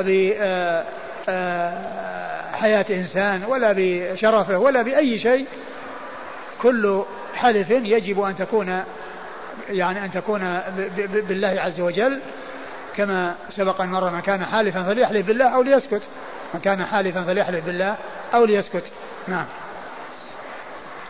قال حدثنا أحمد بن يونس. أحمد بن يونس ثقة أخرج له أصحاب الكتب الستة. عن زهير. زهير بن معاوية ثقة أخرج له أصحاب الكتب الستة. عن الوليد بن ثعلبة الطائي. عن الوليد بن ثعلبة الطائي وهو؟ ثقة أخرج أبو داود والنسائي بن ماجه. ثقة أخرج أبو داود والنسائي بن ماجه. عن ابن بريدة. عن ابن بريدة عبد الله بن بريدة ابن الحصيب الأسلمي وهو ثقة أخرج له أصحاب كتب الستة. عن, أبيه بريدة بن الحصيب الأسلمي رضي الله عنه صاحب رسول الله صلى الله عليه وسلم وحديثه أخرجه أصحاب كتب الستة. تعبير المصنف بالكراهة. على طريقة على طريقة المتقدمين أن الكراهة يراد بها التحريم كما قال الله عز وجل كل ذلك كان سيئه عند ربك مكروها. يعني بعد ما ذكر جملة من الذنوب الكبيرة التي منها الزنا ومنها قتل النفس ومنها قتل الأولاد ومنها يعني أكل مال اليتيم وغير ذلك من الأمور المحرمة ختم بقوله كل ذلك كان سيئا عند ربك مكروها. تعبير ليس منا. يعني يدل على يعني على الزجر من ذلك. يعني ليس منا يعني ليس من أهل ممن كان على طريقتنا وعلى منهجنا وعلى سنتنا وإنما هو متشبه بغيرنا. لا يعني يدل على أنه خرج من الإسلام. نعم. قال أبو حنيفة وأصحابه إذا قال وأمانة الله كان يمينا ولزمته الكفارة فيها. وقال الشافعي لا يكون ذلك يمينا ولا يكون فيها الكفارة. هذا هو الظاهر. ليس ليست يمينا وليس فيها كفارة. لأنها أولا ليست حلفا بالله. وأمانة الله يعني مثل يعني آه، مثل ال ال الأمور التي تضاف إلى الله للتشريف. يعني بيت الله وعبد الله وناقة الله. يعني مثل هذا إضافة من هذا النوع. لأن الأمانات ال يعني ال هي ليست آه، ليست من صفات الله عز وجل. وإنما هي آه، وإنما هي مخلوقاته أو أمور أو من, من الأمور التي يعني شرعها كالعبادات. الله يأمركم أن تؤدي الأمانات إلى أهلها. وحقوق الله يعني تعتبر أمانة في يعني في عند الإنسان وحقوق الآدميين كذلك. فالغسل من الجنابة أمانة ولا والصيام أمانة وكل ذلك أمانة. يعني مؤتمن عليه يجب عليه أن يأتي بها. فليس الإنسان حالفا بصفة من صفات الله ولا باسم من أسماء الله. وإذا فهو ليس حلف وليس فيه كفارة. ليس حليفا شرعيا وليس فيه كفارة. قال رحمه الله تعالى باب لغو اليمين. قال حدثنا حميد بن مسعدة الشامي. قال قال حدثنا حميد بن مسعدة السامي. قال حدثنا حسان يعني ابن إبراهيم. قال حدثنا إبراهيم يعني الصائغ عن عطاء في اللغو في اليمين. قال قالت عائشة رضي الله عنها إن رسول الله صلى الله عليه وآله وسلم قال هو كلام الرجل في بيته كلا والله وبلى كلا والله. كلا والله وبلى والله. ثم ورد أبو داود باب في لغو اليمين. ولغو اليمين المقصود بها الشيء الذي لا يراد عقده ولا يراد التزامه وإنما هو شيء يجري على الألسنة يعني عند الكلام. فهذا قال له لغو يمين مثل لا والله لا بلا والله. عندما يتحدث الإنسان أو يخبر الإنسان عن شيء أو يريد أنه يعني آآ آآ يطلب منه يعني شيء في المستقبل. يقول لا والله بلا والله يعني هذا من من لغو اليمين. ولغو اليمين ليس فيه كفارة ولا يؤاخذ الإنسان عليه ولكن الإنسان يحرص على أن يحفظ لسانه عن اليمين. وقد جاء عن إبراهيم النخعي أنه قال كانوا يضربوننا على اليمين والعهد ونحن صغار. كانوا يضربوننا على اليمين والعهد ونحن صغار يعني يؤدبونهم يعني يعظمون في أنفسهم الحلف بالله. ما يكون الحلف بالله يعني شيء سهل وإنما يعني آه، آه، يجعلونه يعني شيئا يعني آه، عظيما وأنهم لا يقدمون عليه ولا يستسهلونه ويستهونونه فالإنسان يحرص على أن لا يأتي. اللهم إلا إذا كان هناك أمر يحتاج إلى توكيد وأراد أن يحلف عليه لا بأس بذلك. يحلف لا بأس بذلك. ولكن لغو اليمين كما يعني كما جاء عن عائشة رضي الله عنها جاء عنها من طرق كثيرة موقوفا عليها وجاء يعني من هذه الطريق مرفوعا إلى رسول الله صلى الله عليه وسلم. وجاء من هذه الطريق مرفوعا إلى رسول الله فيكون صحيحا مرفوعا وموقوفا. فيكون صح عنها موقوفا وصح عنها مرفوعا. يعني إنه من كلامها وأن هذا من لغو اليمين وأيضا أضافته إلى الرسول صلى الله عليه وسلم. فهذا هو لغو اليمين. أورد فيه حديث عائشة رضي الله عنها أنها قالت إن النبي صلى الله عليه وسلم قال إن لغو اليمين كلا والله وبلا والله. يعني من الشيء الذي يجري على الإنسان لا لا يقصد الإنسان عقد اليمين ولا توكيد وإنما هو شيء آه، جرى على اللسان. نعم. قال حدثنا حميد بن مسعدة السامي. حميد بن مسعدة السامي البصري هو من أهل البصرة ويقال له السامي والشامي هذه آه، النقط يعني خطأ. وهو صدوق أخرجه مسلم وأصحاب السنن. عن حسان يعني ابن إبراهيم. حسان يعني ابن إبراهيم وهو صدوق يخطئ أخرجه البخاري ومسلم وأبو داود. صدوق يخرجه البخاري ومسلم وأبو داود. عن إبراهيم يعني الصائغ. عن إبراهيم آه ابن أبي بن ميمون. إبراهيم بن ميمون الصائغ وهو صدوق. نعم. أخرج له تعليقا أبو داود والنسائي أخرجه البخاري تعليقا وأبو داود والنسائي والنسائي عن عطاء عن عطاء بن أبي رباح وهو ثقة أخرج له أصحاب كتب الستة. عن عائشة. عن عائشة أم المؤمنين رضي الله عنها وأرضاها الصديقة بنت الصديق وهي واحدة من سبعة أشخاص عرفوا بكثرة الحديث عن النبي صلى الله عليه وسلم. قال أبو داود كان إبراهيم الصائغ رجلا صالحا قتله أبو مسلم بعرندس قال وكان إذا رفع المطرقة فسمع النداء سيبها. ثم ذكر أبو داود رحمه الله عن إبراهيم الصائغ هذا أنه كان من الصالحين يعني من أولياء الله المحافظين على طاعة الله الملتزمين يعني لأمر الله. وذكر من صلاحه أنه كان صائغا وأنه كان إذا رفع المطرقة يعني هو يعني يعني يعمل في عمله فسمع الأذان سيبها ما ما ضرب بها. يعني ما أعادها لأنه رفعها ليضرب بها ولكنه لما سمع الأذان رماها ثم ذهب إلى الصلاة لأنه سمع النداء. ما فيه مواصلة ولو أنه يعيد يعيد الضربة بعد أن رفعها بالمطرقة. بعد أن رفع المطرقة لا يعيدها بعد أن سمع النداء وإنما يلقيها ويذهب للصلاة. فهذا نموذج أو مثال من أمثلة صلاحه واستقامته وحرصه على على يعني طاعة الله وعلى الذهاب إلى المساجد. وهذا يدلنا على حرص يعني السلف على أداء العبادات وعلى المحافظة على الصلوات وعلى الذهاب إلى المساجد. لأن النداء المؤذن يقول حي على الصلاة حي على الفلاح. فمعنى هذا أن الناس يأتون ويذهبون يجيبون هذا الداعي وهذا المنادي الذي يدعوهم إلى عبادة الله عز وجل. الحاصل أن هذا مثال من أمثلة صلاحه واستقامته ومحافظته على صلاة الجماعة. نعم. قتله أبو مسلم. في عرندس نعم. أبو مسلم الخراساني ما أدري إيش. قال أبو داود روى هذا الحديث داود بن أبي الفرات عن إبراهيم الصائغ موقوفا على عائشة رضي الله عنها. وكذلك رواه الزهري وعبد الملك بن أبي سليمان ومالك بن مغول وكلهم عن عطاء عن عائشة رضي الله عنها موقوفا. يعني أنه كما جاء مرفوعا في الرواية الأولى فهو أيضا جاء موقوفا عليها من طرق متعددة. وهو يدل على أنه جاء عنها موقوفا وجاء عنها مرفوعا. جاء عنها موقوفا وجاء عنها مرفوعا. وجاء من طرق أخرى غير هذه الطريق مرفوعة موقوفة عليها. وجاء من هذه الطريقة التي ذكرها المصنف أنها مرفوعة فيكون ذلك آه، آه، يعني آه، ثبت ذلك عنها مرفوعا وثبت عنها موقوفا. نعم. قال أبو داود روى هذا الحديث داود بن أبي الفرات. داود بن أبي الفرات هو؟ ثقة أخرج البخاري والترمذي والنسائي بن ماجه. ثقة أخرج البخاري والترمذي والنسائي بن ماجه. البخاري نعم. والترمذي والنسائي والنسائي ما في ذكر أبو داود؟ لأن هذا في المعلقات.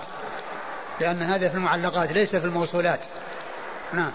عن إبراهيم الصاغ موقوفا على عائشة. نعم. وكذلك رواه الزهري. الزهري محمد بن مسلم بن عبيد الله بن شهاب ثقة. أخرج له أصحاب كتب الستة. وعبد الملك بن أبي سليمان. عبد الملك بن أبي سليمان صدوق له أوهام. أخرج له البخاري تعليقا. تعليقا ومسلم وأصحاب السنن. ومالك بن مغول ومالك بن مغول ثقة أخرج له أصحاب كتب الستة. كلهم عن عطاء عن عائشة موقوفا. نعم.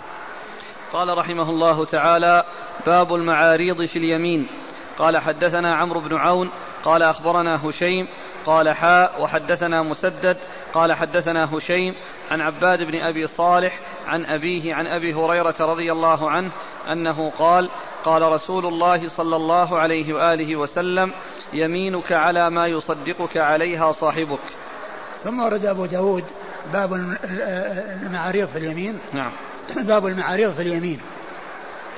المقصود بالمعاريض كون الإنسان يعني آه يعني يذكر شيئا موريا به فهو يريد شيء وغيره يريد شيئا آخر. يعني هو يريد شيئا يفهم شيئا أو يريد شيئا وغيره يفهم شيئا آخر. هذا قال له معاريض. وقد جاء عن عمر رضي الله عنه وعن عمران بن الحصين إن في المعاريض لمندوحة عن الكذب. ف ولكن المعاريض لا تستعمل إلا عند الحاجة إليها. أما إذا كان الإنسان الذي آه، استحلف الذي استحلفه صاحب حق أو استحلفه القاضي.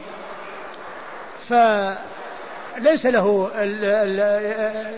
استعمال المعاريض وإنما استعمال المعاريض يكون في أمر هناك داعي إليه كأن يكون مظلوما أو يكون يعني آه، مكرها على شيء. أما إذا كان الذي استحلفه محق أو صاحب حق فليس الأمر كذلك. بل الأمر مثل ما جاء في هذا الحديث الذي أورده أبو داود عن أبي هريرة. عن أبي هريرة. يمينك على ما يصدق به صاحبه صدقها به صاحبه يعني على نية المستحلف. وقد جاء في بعض الروايات اليمين على نية المستحلف. يعني ما هو على على ما يريد أو على ما يعرض به أو يذكره المستحلف من المعاريض وإنما على نية المستحلف. لكن إذا كان مظلوما أو كان يعني في أمر يعني لا يلزمه فله أن يعرض حتى يسلم. فيكون صادقا فيما يقول على حسب الظاهر. وذاك يفهم شيئا آخر غير الذي يريده الحالف. والمعاريض تكون في الحلف وفي غير الحلف. تكون في الحلف وفي غير الحلف. وقد جاء في أحاديث يعني آه، عديدة فيها ذكر المعاريض أو التعريض. ومن ذلك قصة أم سليم مع أبي سليم لما جاء وكان ولده مريضا وقد مات الولد فسألها عنه فلم تخبره بأنه مات ولكنها أتت بعبارات هي تريد شيئا وهو فهم شيئا آخر. فقالت إنه سكن نفسه وقد استراح سكن نفسه وقد استراح. فهو فهم أنه يعني أنه حالة طيبة وأنه يعني بدل ما يكون نفسه يعني آه، مضطرب وكذا أنه خف وهدأ وقد استراح يعني في النوم وهي تريد أنه يعني هدأ نفسه خلاص ما عنده نفس وأنه استراح يعني خلاص انتهى من هذه الدنيا. هي تريد شيء وهو يريد شيء. هذا قال له تعريض. ولهذا آه، أكل معها وجامعها وأطمأن يعني معها. ما حصل يعني ما قالت له إنه حصل كذا فيكون تأثر ويتألم ويحصل له يعني شيء من التأثر هذه قال معارض وتأتي في يعني في بعض الأحاديث وفي كلام يعني آآ آآ بعض أهل العلم يعني ذكر المعاريض فهذا من هذا القبيل. وقد ذكر أبو داود يعني في آخر الباب يعني حديثا فيه ذكر المعاريض وأنه قال عن رجل أنه أخوه والذي آه، يخاطب يعني يفهم أنه من النسب وهو يريد أخوته في الإسلام يعني الأخوة العامة التي هي أخوة الإسلام. فهذا قال له أيضا معاريض ومنه أيضا ما حصل من إبراهيم الخليل في آه، آه، الكذبات الثلاث التي قال إنها كذبات وهي في الحقيقة معاريض لأنه قال أختي وقال إنه ليس هناك يعني مسلم غير يعني إلا أنا وانت وقال للجبار أنها أخته. وهي ليست اخته من النساء ولكنها أخته في الإسلام. فهذا هذا هذا من قبيل المعاريض. قال يمينك على ما يصدق به يصدقك به صاحبك. يعني على نية المستحلف فإذا القاضي قال لشخص أن يحلف فهو يحلف بدون تعريض. وكذلك إذا كان يعني لو كان مو عند القاضي ولكن في حق وأن المستحلف يعني صاحب حق فليس لذلك أن يعرض. ولكن إذا كان مظلوما أو كان يعني في أمر آه، آه، فيه مضرة عليه وليس يعني المستحلف محقا فله أن يعرض. وفي المعارض مندوحة عن الكذب كما جاء ذلك عن عمر بن الخطاب رضي الله عنه وعن عمران بن حسين. نعم. قال حدثنا عمرو بن عون. عمرو بن عون هو ثقة أخرج له أصحاب الكتب. أصحاب الكتب الستة. عن هشيم. هشيم بن بشير الواسطي ثقة أخرجه أصحاب الكتب الستة. قال حا وحدثنا مسدد. قال حا وحدثنا مسدد وهو ابن مسرهد البصري ثقة أخرجه البخاري وأبو داود والترمذي والنسائي. عن هشيم عن عباد بن أبي صالح. عن هشيم مر ذكره عباد بن أبي صالح هو ابن ابن أبي سه... ابن أبي صالح السمان. عباد ويقال له عبد الله وعبد الله اسم وعباد لقب. عبد الله اسمه وعباد لقبه وهو ابن أبي صالح أقول سهيل. وأبوه أبو صالح السمان المشهور الذي يروي عن أبي هريرة كثيرا. وحديث وهو لين الحديث أخرج له مسلم وأبو داود. لين الحديث أخرج له مسلم وأبو داود وأبو داود والترمذي وابن ماجه. والترمذي وابن ماجه. نعم. عن أبيه عن أبيه أبو صالح السمان واسمه ذكوان. ولقبه السمان ويقال له الزيات. وهو ثقة أخرجه أصحاب الكتب الستة. عن أبي هريرة. عن أبي هريرة عبد الرحمن بن صخر الدوسي صاحب رسول الله صلى الله عليه وسلم وهو أحد السبعة المعروفين بكثرة الحديث عن النبي عليه الصلاة والسلام بل هو أكثر الصحابة حديثا على الإطلاق رضي الله تعالى عنه وأرضاه.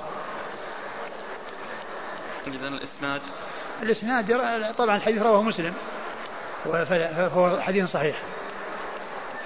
قال مسدد قال أخبرني عبد الله بن أبي صالح قال أبو داود هم في الأول في الأول إشكال في الإسناد عمرو الناقد إشكال عمرو بن عون. عمرو بن عون إيش؟ قال أخبرنا هشيم. أخبرنا هشيم. أيه. هو عن إيش؟ قال حاء وحدثنا مسدد. قال حدثنا هشيم. حدثنا هشيم. عن عباد بن أبي صالح. وبعدين إيش قال؟ في الآخر؟ قال أبو داود. قال مسدد قال أخبرني عبد الله بن أبي صالح. قال, أبو داود هما واحد. قال مسدد أخبرني عبد الله بن أبن بن أبي صالح. يعني ان ان آه، أنه في الأول في رواية الأول يعني هشيم يقول يعني عباد بن أبي صالح. وفي رواية مسدد عن هشيم يقول عبد الله بن أبي صالح. ثم قال أبو داود إنهما شخص واحد. يعني معنى هذا عبر باللقب وهذا عبر بالاسم. هذا أتى بالاسم وهذا أتى باللقب. وهذا من من الألقاب التي تؤخذ من الأسماء. يعني مثل عباد مأخوذة من عبد الله ومثل عبدان عبد الله بن عثمان المروزي لقب لقب لعبد الله بن عثمان من رجال البخاري. يعني قيل له عبدان. يعني لقب مأخوذ من الاسم ومثل عبد الرحمن بن إبراهيم قال له دحيم وهكذا تكون الألقاب يعني أحيانا تؤخذ من الأسماء. تؤخذ من الأسماء. فهنا عباد مأخوذ من يعني من من عبد الله. ومثل هذا آه، كلمة عباد التي يعني ننتسب إليها في نسبي أنا قال عبد المحسن العباد. عباد هو عبد الله. واشتهر أحد الأجداد بلقبه فحصلت النسبة إلى الجد باللقب. يعني آه، وإلا فهو عبد الله. وليس وليس عباد يعني هو سمي عبد الله ولكنه لقب بعباد فهذا الذي معنا في الإسناد هو هذا الذي حصل هو من هذا القبيل من قبيل هذا الذي في الإسناد. يعني عبد الله لقبه عباد. نعم. نقول للأخ ما الفرق بين المعاريض والتورية؟ آه هي التورية بمعنى المعاريض لأنه يعني كونه يعني يعرض يعني يوري بمعنى واحد. أقول يعرض يوري بمعنى واحد. نعم. قال حدثنا عمرو بن محمد الناقد قال حدثنا أبو أحمد الزبيري قال حدثنا إسرائيل عن إبراهيم بن عبد الأعلى عن جدته عن أبيها سويد بن حنظلة رضي الله عنه أنه قال خرجنا نريد رسول الله صلى الله عليه وآله وسلم ومعنا وائل بن حجر رضي الله عنه فأخذه عدو له فتحرج القوم أن يحلفوا وحلفت أنه أخي فخلي سبيله فأتينا رسول الله؟ أو فخلى سبيله يعني العدو. أو خلي يمكن هذا هو نعم يمكن فخلى سبيله. أو فخلي سبيله يمكن. نعم. فخلي سبيله. فأتينا رسول الله صلى الله عليه وآله وسلم فأخبرته أن القوم تحرجوا أن يحلفوا وحلفت أنه أخي. قال صدقت المسلم أخو المسلم. ثم أورد أبو داود حديث سويد بن حنظلة رضي الله عنه أنهم كانوا يعني في سفر وأنه كان يعني فيهم وائل بن حجر وأنه أخذه عدو وأن القوم أي أصحابه الذين كانوا معه تحرجوا أن يحلفوا. وأنني حلفت وقلت إنه أخي وحلف أنه أخوه. وقال عليه الصلاة والسلام صدقت المسلم أخو المسلم. يعني أخوة الإسلام موجودة. يعني كونك يعني يعني أتيت يعني بهذا الوصف هذا الوصف حقيقي وهو واقع. ولكن المقصود أو الذي الذي يتبادر والذي حلف عليه أو الذي المستحلف يعني أراده يعني أخوة النسب. فالرسول صلى الله عليه وسلم قال صدقت المسلم أخو المسلم. يعني هو أخوك. هو الواقع أنه أخوك لكنها اخوه الإسلام ليست اخوه النسب. اخوه الإسلام ولا وليست اخوه النسب. وهذا هو وجه كونه من المعاريض وها من جنس؟ هذا قول إبراهيم الجبار أنها أختي وهي زوجته فهي أخته في الإسلام وهذا من من التعريض ومن التورية. آه نعم. قال حدثنا عمرو بن محمد الناقد. عمرو بن محمد الناقد هو؟ ثقة أخرجه البخاري ومسلم وداود والنسائي. ثقة أخرجه البخاري ومسلم وأبو داود والنسائي. عن أبي أحمد الزبيري. عن أبي أحمد الزبيري هو محمد بن عبد الله. ابن الزبير وهو ثقة أخرجه أصحاب الكتب. نعم. أخرجه أصحاب الكتب الستة. عن إسرائيل. عن إسرائيل وابن أبي إسحاق ثقة أخرجه أصحاب الكتب الستة. إسرائيل بن يونس بن أبي إسرائيل بن يونس بن أبي إسحاق. ثقة أخرجه أصحاب الكتب الستة. عن إبراهيم بن عبد الأعلى. عن إبراهيم بن عبد الأعلى وهو ثقة أخرجه مسلم وأبو داود والنسائي وابن ماجه. ثقة أخرجه مسلم وأبو داود والنسائي وابن ماجه. عن جدته. عن جدته وهي مجهولة. عن